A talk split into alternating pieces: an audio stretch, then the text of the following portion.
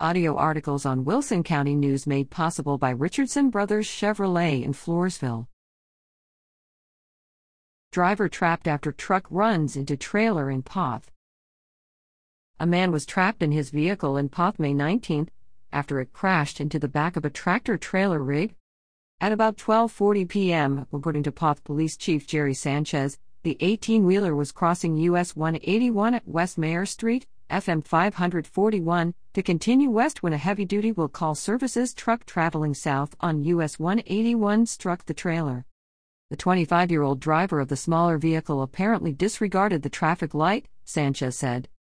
The truck hit the trailer with enough force to drive the front left of the truck underneath the trailer, crushing almost half the vehicle and trapping its driver inside. Law enforcement personnel closed US 181 to traffic in both directions as first responders worked the scene.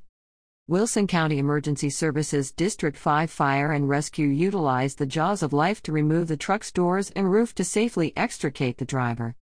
He was transported by ESD 4 EMS to the landing zone at Blessed Sacrament Church, Sanchez said. From there, he was flown by AirLife, helicopter to University Hospital in San Antonio in undetermined condition. The driver's identity had not been released as of press time May 23. No other injuries were reported. It took about three hours to clear the accident site.